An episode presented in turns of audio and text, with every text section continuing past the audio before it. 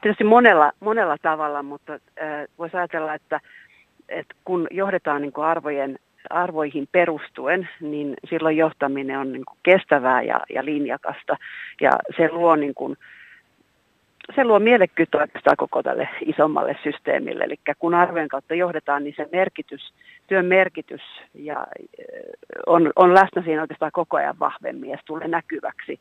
Ja, ja sitten tämä tuo semmoista hyvää ennustettavuutta ää, koko siihen, koko siihen systeemiin. Tietynlaista psykologista turvaa ehkä sinne johdettaville, kun, kun se perustuu sinne arvoihin ja me pystytään niin kuin ennakoida ja me, me myöskin ehkä itse arvostetaan niin samansuuntaisia asioita, niin se, se luo sen mielekkyyden, se luo sen turvan, se luo sen perustan. Ja, ja, tota, ja, ja tosi niin kuin, tärkeää olisi, että sitä arvojen vaikutusta, että johtajat ensinnäkin itse niin kuin miettii tarkemmin, tarkemmin sitä, että miten, miten nämä arvot näkyy siellä käytännössä niissä arjen johtamistilanteissa. Että toki on tärkeää, että johtajalle niin kuin arvot on itselleen niin kuin selkeät, mihin hänen, mitkä hänet omat arvonsa on ja, ja on käynyt myöskin sen pohdinnan, että miten ne suhtautuu siihen niin kuin organisaation arvoihin. Mutta sitten on äärimmäisen tärkeää niin kuin jotenkin herkästi havainnoida sitä, että miten se sitten sieltä niin kuin käytännön tekojen kautta välittyy, koska johtajien tekemistä tietysti aina arvioidaan niin kuin erityisellä suurennuslasilla. Ja ihmiset ka- kaipaa, siis tulee tekojen kautta ja se on ehkä niin kuin se kaikkein oleellisin asia, mutta ihmiset kaipaa kyllä tällä hetkellä ihan valtavan paljon yhteistä keskustelua myöskin niistä arvoista, että mikä meille on tärkeää, miksi me tätä tehdään ja mikä suurempi merkitys sillä on. Että se, se luo sitä niin kuin yhteistä perustaa. Ja, ja esimiehillä on tietysti tämän keskustelun niin kuin käynnistämisessä ja sen johtamisessa niin tosi tärkeä rooli. Et tällä hetkellä tuntuu, että me kyllä eletään tämmöistä jotenkin arvokeskustelujen renesanssiaikaa. Et niin moni asia on niin kuin muuttumassa, monet lainalaisuudet on, on, on toisenlaisia nykyään, että me kaivataan perustavaa laatua olevaa niin kuin vakautta, jota arvot edustaa niin näiden muutosten keskellä. Jos vertaat vuosikymmeniä aiemmin, niin millä tavalla johtajuus on nyt muuttumassa ja, ja murroksessa? Koko maailmahan muuttuu tietysti monella tavalla, työn tekemisen tavat ja itse työ muuttuu ja, ja muutoksesta on tullut tavallaan semmoinen alati läsnä oleva asia, eikä sellainen, että no se joskus tapahtuu ja seuraavan kerran kymmenen vuoden päästä, vaan se on, se on joka päivä siinä läsnä, niin, niin miten tämä sitten niin kuin vaikuttaa siihen johta, johtamiseen, että aiemmin oli varmaan vähän erilaiset ympäristöt johtajalla? No oli, oli varmastikin. Mä olen itse saanut seurata johtamisen kehittymistä lähemmin oikeastaan 90-luvulta alkaen, että, että niin kuin siltä, siltä jaksolta on kokemusta. Jos mä mietin sitä 90-lukua, niin silloin tietysti, no Suomi oli vielä jotenkin sulketumpi yhteiskunta ja, ja ei ollut niin monikulttuurista ja niin kansainvälistä. Toki joissakin yrityksissä elettiin jo silloin silloin niin kuin globaalissa ympäristössä. Mutta silloin myöskin oli jotenkin hyvin tyypillistä 90-luvulla, että erilaiset ismit tuli ja iski, että eh, niihin johtamisoppeihin hurahdettiin, oli ne sitten jotain laatujohtamisen suuntausta tai tilannejohtamista, tavoitejohtamista, knowledge managementia, silloin balance scorecardia, tuli vaikka mitä ismiä toinen toisensa jälkeen, niin tuntuu, että ne, niin kuin, ne tuli aika kyseenalaistamatta läpi organisaatioihin ja, ja, ja, tota, ja vähän sellainen niin kuin pinta, pinnallisesti ja päälle liimattuina. E, että sitten aika on ehkä sieltä jättänyt ne hyvät asiat elämään, mutta, mutta ihmiset usein koki, että jaha, mistä päin nyt tulee ja asiat, asiat tapahtuu aika nopeasti. Ja, ja silloin jotenkin mun näkemys oli myöskin, että hyvästä johtamisesta ajateltiin jotenkin niin kuin yksiulotteisemmin kuin mitä tänään ajatellaan, että silloin kun ihmiset pyysivät ajattelemaan, että millainen on hyvä johtaja, niin arvosta, mieleen tuli jotenkin tämmöinen äh, hurmosta herättävä visionääri, joka, ja jotenkin ajateltiin silloin hirveän vahvasti, että kaikista ei voi tulla hyviä johtajia, vaan niihin vaaditaan tämmöisiä niin kuin erityislaatuisia ominaisuuksia. Että kyllä tänä päivänä onneksi ollaan jotenkin ollaan järkevöidytty tämän asian suhteen ja se hyvän johtajan muotti on hirveän paljon väljempi eikä samalla tavalla sidoksissa vaikka johonkin tiettyihin persoonallisuustyyppeihin tai toimintatapoihin, että on palattu jotenkin fiksusti perusasioiden äärelle, edellytetään aitoutta ja jotenkin semmoista itsensä tuntemista ja ylipäänsä motivaatiota johtaa kuin, kuin sitten tämmöisiä ehkä ulkoisempia asioita. No sitten mikä muu on muuttunut, niin tietysti on todella just tämä kansainvälisyys, monikulttuurillisuus on, on tullut ihan eri tavalla arkipäiväksi yrityksiä, eli johtajilta ja, ja toki muiltakin niin kuin yhteisön jäseniä odotetaan niin kuin yhteisötaitoja jotka, ja yhteistyötaitoja, jotka menee yli kulttuurirajojen.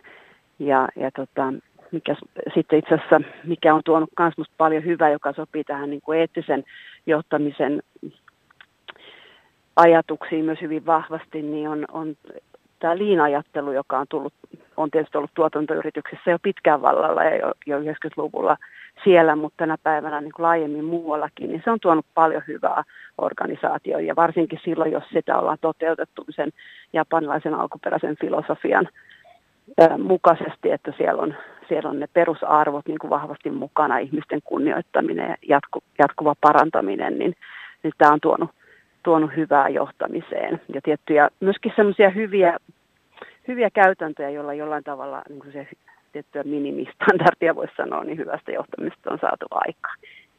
Viime vuosina niin me ollaan Suomessa koettu ihan niin kuin ennennäkemättömiä sopeuttamistoimia ja irtisanomistoimia monissa yrityksissä niin niissäkin, vaikka ne on ollut tietysti surullisia ja on ollut huonoja seuraamuksia ja, ja rankkoja ihmiskohtaloita ja, ja paljon, paljon semmoista niin kuin rankkaa, niin on niissä ollut kyllä, itse asiassa on tuonut paljon, paljon oppejakin ihmisten johtamiseen ja semmoiseen arvostavaan kohteluun.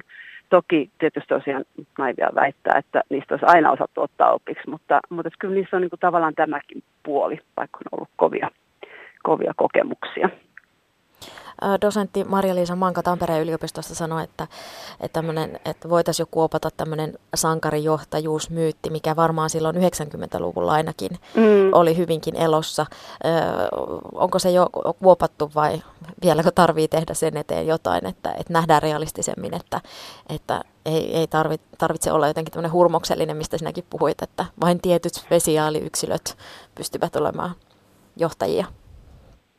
No kyllä mä olisin valmis sen kuoppaamaan, että kyllä musta on, niin kuin, on niin kuin vahvoja merkkejä sen mukaan, että, että organisaatiossa laajasti arvostetaan niin kuin hyvin, hyvin monenlaisia johtajia. On tietysti ajassa on aina sellaisia erityispiirteitä, jotka niin kuin nostaa tiettyjä, tiettyjä johtajien niin ominaisuuksia ja kykyjä esiin, esiin erityisesti, mutta eikä tuo sankarijohtaja voida jo, voida jo unohtaa. Mikä on sinun mielestäsi johtajan tehtävä?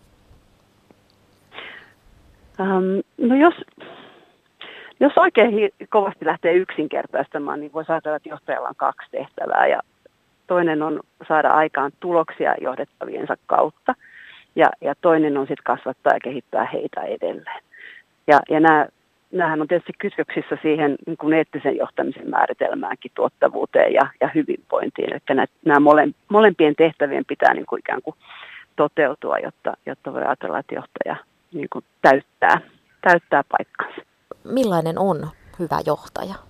No niin, eli ei, siihen ei ole sitä yhtä muottia, mutta ehkä jotakin tiettyjä niin kuin määritelmiä on, ja niitä on tietysti ihan hirveästi, jossa LinkedInissäkin on pullolla erilaisia niin kuin listauksia hyvän johtajan kolme tärkeitä taitoa tai jotain sen tyyppisiä, mutta jotenkin, jos tässäkin nyt yksinkertaistaisi, niin mä näen, että hyvällä johtajalla pitää olla ensinnäkin halu johtaa, ja, ja sitten halu kehittyä johtajana. Ja, ja tämä tietysti tarkoittaa, että, että hänellä on herkkyyttä itsereflektioon ja, ja kykyä vastaanottaa palautetta muilta ja ympäristöltä. Ja, ja, ja tota, lisäksi mä sanoisin, että pitää olla niin kuin vahva integriteetti, että on, on uskollinen, puhuttiin niistä arvoista tuossa aikaisemmin, niin on uskollinen niille omille arvoille, vaikka niitä koetellaankin.